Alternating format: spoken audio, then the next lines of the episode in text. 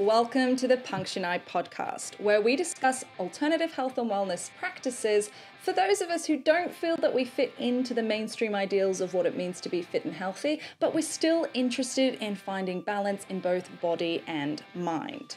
Hey everyone, I'm Jo, and I'm committed to promoting body positivity, individuality, and through the stories of others, exploring self care practices that can help lead us all to our happiest and healthiest selves. Remember, hit that subscribe button and turn notifications on so you're kept up to date with any new episode. In today's episode, we're going to delve into the fascinating world of gut health. We're going to explore its impact on our mood, our immune system, and our overall well being. We'll look at the gut brain connection and we'll also look at some tips so that you can optimize your gut health. Now, you might be wondering how does my gut have anything to do with how I'm feeling? Well, it turns out a lot. Let's pause for a second and just appreciate the extraordinary wonder and the deep connection between our gut and our brain. Both the gut microbiota and the gut microbiome have key roles in shaping our physical and mental well being, and that really is quite fascinating. One thing, though, is that so often you will hear the terms gut microbiota and gut microbiome kind of interchangeably used as if they mean the same thing. But they're actually slightly different. There's some subtle differences here. So, the gut microbiota, they are the tiny little living organisms that live in our gut, that call our gut home. Whereas the gut microbiome, they are all about their genes. They are like the total knowledge and abilities of our gut's microscopic inhabitants. And so while the ideas are closely linked, they are not quite identical. Imagine your gut as a bustling city where all the gut microbiota, so that's all the bacteria living in your gut, are the city's inhabitants. Now they're busy off doing their jobs, helping you to digest your food, producing vitamins, keeping away harmful germs, but keeping you physically healthy isn't their only role. They're also crucial to mental health. Now, my question to you is Have you heard of a second brain? Don't worry, it's not a name for another sci fi film or character. It's actually what is called, or another name for, the enteric nervous system, which is the area in our gut. Now, prior to doing this episode, I knew about the second brain and being a name for what's going on in our gut, but I didn't know it was called the enteric nervous system. And what's really fascinating for me about this is that this system actually can control the gut independently of the brain. So, if we go back to our city analogy, you can kind of think of the enteric nervous system being the local government in our gut city and the brain being the central government. Now, that doesn't mean that these two systems don't talk, they communicate via the communication highway. And if you've watched previous episodes, you know exactly where I'm going with this the vagus nerve. And so that's how these two systems speak to one another. So if your gut city is experiencing problems like imbalanced gut health, then it could lead to anxiety, depression, and other mood disorders. If you watched or listened to the previous episode that I did on the autonomic nervous system and the endocrine nervous system, you'll have a pretty good idea about the role of the vagus nerves and how it transmits signals to and from the gut to the brain and also around the body because of the way that the vagus nerve is a wandering nerve and it goes to a lot of places. So it'll be no surprise to you that the gut health and our mood and our mental health are actually connected through this communication highway. So, maintaining a healthy gut isn't just about avoiding stomach aches, it's also about nurturing our mental well being. And one key way of doing that is through the use of probiotics.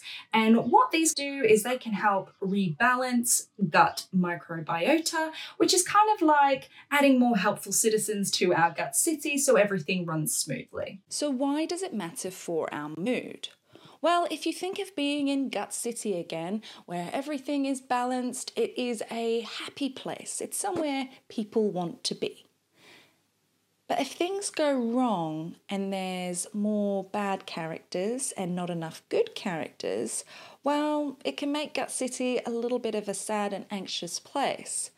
And this is what can happen if your gut is imbalanced. Here's an interesting fact serotonin, or the feel good hormone, is mostly produced in our gut.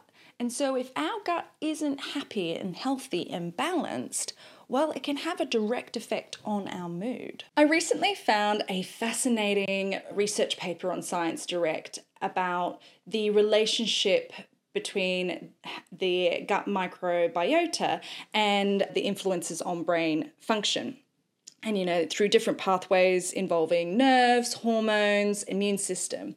Now, what's really cool about this particular research that was done is that apparently in the past when they've done this type of research they have used animal subjects whereas this time they've used humans. So it's a lot more closer to human experience.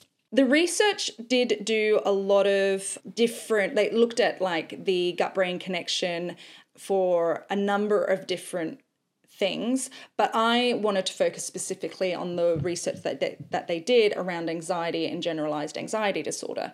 And what they discovered is that the people who have generalized anxiety disorder have a different bacteria in their gut to those who do not have generalized anxiety disorder. And the more severe the anxiety, the worse the balance of the bacteria. This to me is incredibly interesting, but also slightly terrifying to think that there is tiny living organisms in my gut that are actually what's causing my anxiety. But the thing is, also in this paper, there is a little bit of hope, and this I was very pleased to discover was around the use of probiotics. And what probiotics can do is that they can help restore balance in the gut. So you can kind of see them as the superheroes of our gut city. They're in there restoring order. They're they're in there ensuring that the good bacteria are uh, enough, I guess, or you know, are able to prosper and survive against the stuff that is potentially causing the anxiety or the bacteria that is triggering the anxiety. I just think it's it's hopeful as somebody who suffers with anxiety that there is evidence now that probiotics does help to alleviate the feelings of stress and anxiety because it helps to bring balance to our system. Personally, I have noticed a massive difference by incorporating AG1 into my diet. Now, I admit I don't take it daily, but I do take it on a regular basis, particularly, you know, in the morning before I've had any food or this is going to sound very, very strange, but if I know that I'm going out drinking, I make sure that I have my AG1 to make sure that my gut is in really good condition, considering I'm about to do something potentially quite bad to it. So, yeah, I really find it very useful in my general overall health, but it has really helped me with my anxiety. I still get anxiety, I still have to deal with generalized anxiety disorder and the way that that manifests for me, but it has helped me. I know it can't just be the AG1. As I've said, I'm a real advocate for looking at things holistically, but I do genuinely believe that it has helped to reduce my anxiety symptoms. And one of the reasons for this is because of the ingredients that they use in AG1. And I do need to read this because I know for a fact I am going to pronounce it incorrectly. Even when I read it, I'm going to pronounce it incorrectly, most likely. But AG1 includes a type of probiotic called Lactobacillus gasseriae. So, Lactobacillus gasseriae, hopefully I'm pronouncing that correctly. And this is a particular probiotic that has shown beneficial effects on gut function and stress resist- resistance, stress resistance, can't even say resistance. And if we think about how anxiety works, it's very close to stress. it's all part of the stress and fear. Feeling anxious is fe- feeling fearful, and so produces the chemicals of cortisol and adrenaline. And so, just to be clear, I'm not sponsored by AG1 at all. I just have personally found a very good experience taking it. It is expensive, but for me, it's got other elements in it. It helps to boost your immune system. So there's uh, there's probiotics and vitamins and things like that in AG1 it's vegan, so it's got no animal products in it, and it just covers a lot of bases. You know, when I'm feeling like I'm coming down with something, I actually feel like I'm coming down with something at the moment. So, to help support that, I will take AG1. As I said, it is deemed to be a little bit pricey, but for me and what it's helped me with, I believe it's worth every penny. Speaking of immune systems, 70 to 80% of our immune cells reside in our gut, and they're able to distinguish between the food substances that are okay for us and potential threats, which means they're able to help us to fight against disease and infections. So, how do we keep our gut health in good shape? Well, it might shock you that it has nothing to do with a rigid diet or a punishing workout regime. It's all about balance, diversity, and listening to your body. So, I've got a couple of considerations on things you could try to help you to reach a happy gut. Some of these things you'll be really familiar with, and so it might be quite easy for you to take them on, but there might be some new things here as well. So, let's take a look. First up, Consider adding fermented foods to your diet. So, this could be things like sauerkraut, you could also have kombucha, kimchi. These foods are rich in probiotics and they can help your gut bacteria. Try to reduce your take of added sugars and refined carbs because these can actually produce more harmful bacteria in your gut and also stay well hydrated. Drinking lots of good fluids like water is going to be very beneficial for your gut as well because it helps to flush stuff out of your system. Be mindful of medications. Now, this is something that I have done for years and I've avoided as much as I can, and that's taking any antibiotics because my understanding of antibiotics is they actually kill off all bacteria or they reduce all bacteria to fight the infection. Now, there are some cases, obviously, where you need to take these to make sure that you get better. So, you know, you do need to consider what's going to be the best option. It's also important to note that when it does come to anything like that with medication, do talk to your healthcare provider, do talk to your doctor. If you are concerned about your gut health with regards to the medication that they're going to put you on, speak to them about it. They are the experts, but just keep it in your mind that you know you might want to ask them about it rather than assuming that the medication is not going to have an effect on your gut at all. It's so strange to think that sleep has an effect on your gut, but as I've been saying in so many of the episodes recently, we've got to take a holistic approach to what we're doing, and sleep deprivation affects us immensely, not just physically, but mentally, and it also contributes to an imbalanced gut. So make sure you're getting plenty of sleep. Another interesting one, and you're going to have to likely speak to a specialist about this, is to design a diet based on your microbiome. So you will have to go, maybe you might want to go back and listen to the episode that I did with Leslie Ann, who spoke about her experience having irritable bowel disease. And she talked about a couple of the tests that she got done. We also included some of the links. Uh, in the show notes or in the description of the video. But yeah, you might find that you want to get a personalized nutrition plan based on your gut microbiome, and so therefore you will need to see a specialist about that. I do suggest you go and watch that episode as well. I'll put a link to it up here. Now, I don't want to sound like I harp on about this, and I do not want to give the misconception that yoga and meditation are some magical practice that can cure all things. However, these practices, these ancient practices from India, research has shown, and also from my personal experience, they reduce stress. And when you are stress free and relaxed, that also has an effect on your gut. Like I have said before, when we feel anxious, we feel it in a part of our body. And so often, you know, people experience stomach cramps when they are anxious. This is the gut doing something because something's going on and it is reacting to whatever information it's receiving, either from the enteric nervous system. I had to think about that, that, the enteric nervous system, or from the information from the brain communicating through that vagus nerve. So practices that you might want to consider are belly breathing practices. Remember, last week I spoke about the fact that if your belly feels tight, then lie on the ground and focus on the pressure of your back connecting more deeply with the earth because the rib cage expands three ways. So you can do breathing practices.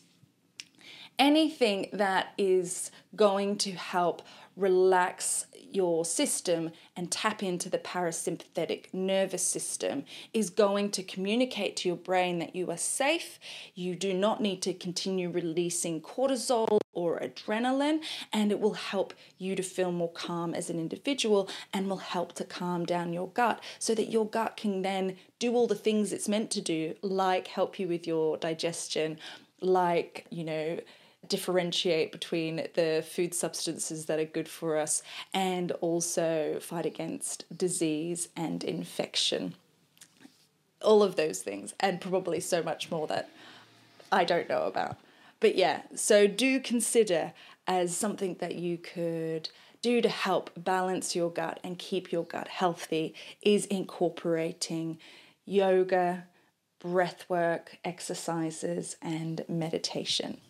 In wrapping up, it is clear that the health of our gut is fundamentally linked to our overall health and well-being both physically and mentally. And the microorganisms that are living in our gut our gut microbiota they're not just passive residents, they're active participants in our health. You know, like tiny little workers helping to digest our food, helping to produce vitamins, helping to boost our immune system and helping us to fight against disease and infection and they have the power to affect our mood. In this episode, we've learned that an imbalance of our gut can contribute to anxiety, depression, and other mood disorders.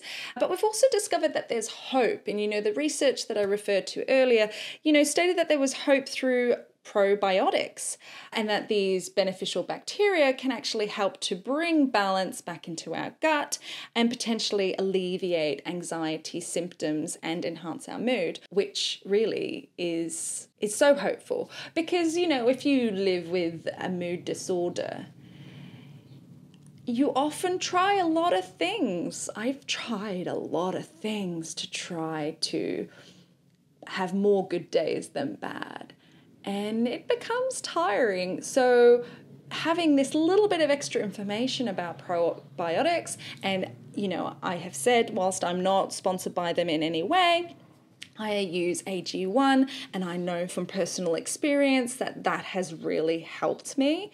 I was taking AG1 originally to just help me with overall health, physical health, because I have a plant based diet. So I was like, I should take something to help with my general health. But it had this bonus effect that I know that it has definitely helped me with my generalized anxiety disorder. But remember that everyone's gut city is unique. What works for one person's not going to necessarily work for another, and it really is about finding what works best for you. And so while AG1 supplements work great for me, it, they might not work great for you. You've got to find, you've got the information now. You can go and do some extra research. You can go and look into maybe what's going to work for you as an individual with your lifestyle and your diet. But at least you've got something to work with here. You know, today and all of the episodes I do are to provide you with the knowledge that I have, the knowledge that I discover, so that you can create your own individual uh, health and wellness path, something that works for you. Always speak to your doctor and your healthcare practitioner to work out a plan forward because they are the ones with the knowledge. They've, you know, they've done a lot more of the medical study. And if you've got one that you've been to regularly they'll also know your history as well. And so that's incredibly important. And if you did find today's video useful be sure to hit the like button.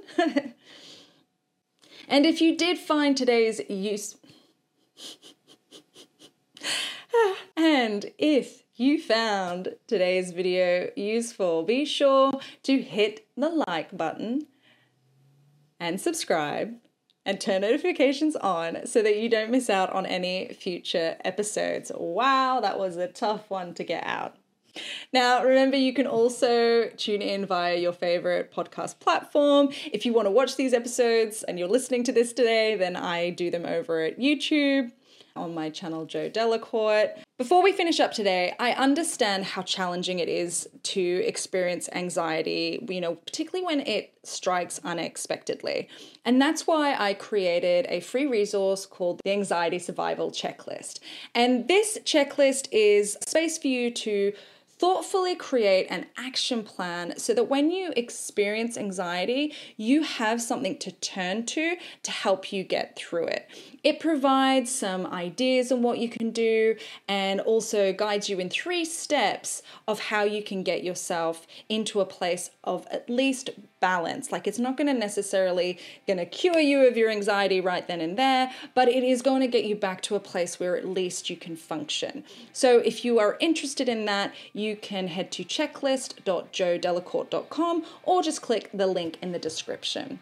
Radio, that's everything for this week. I've been your host, Jo. Until next time, peace and punk.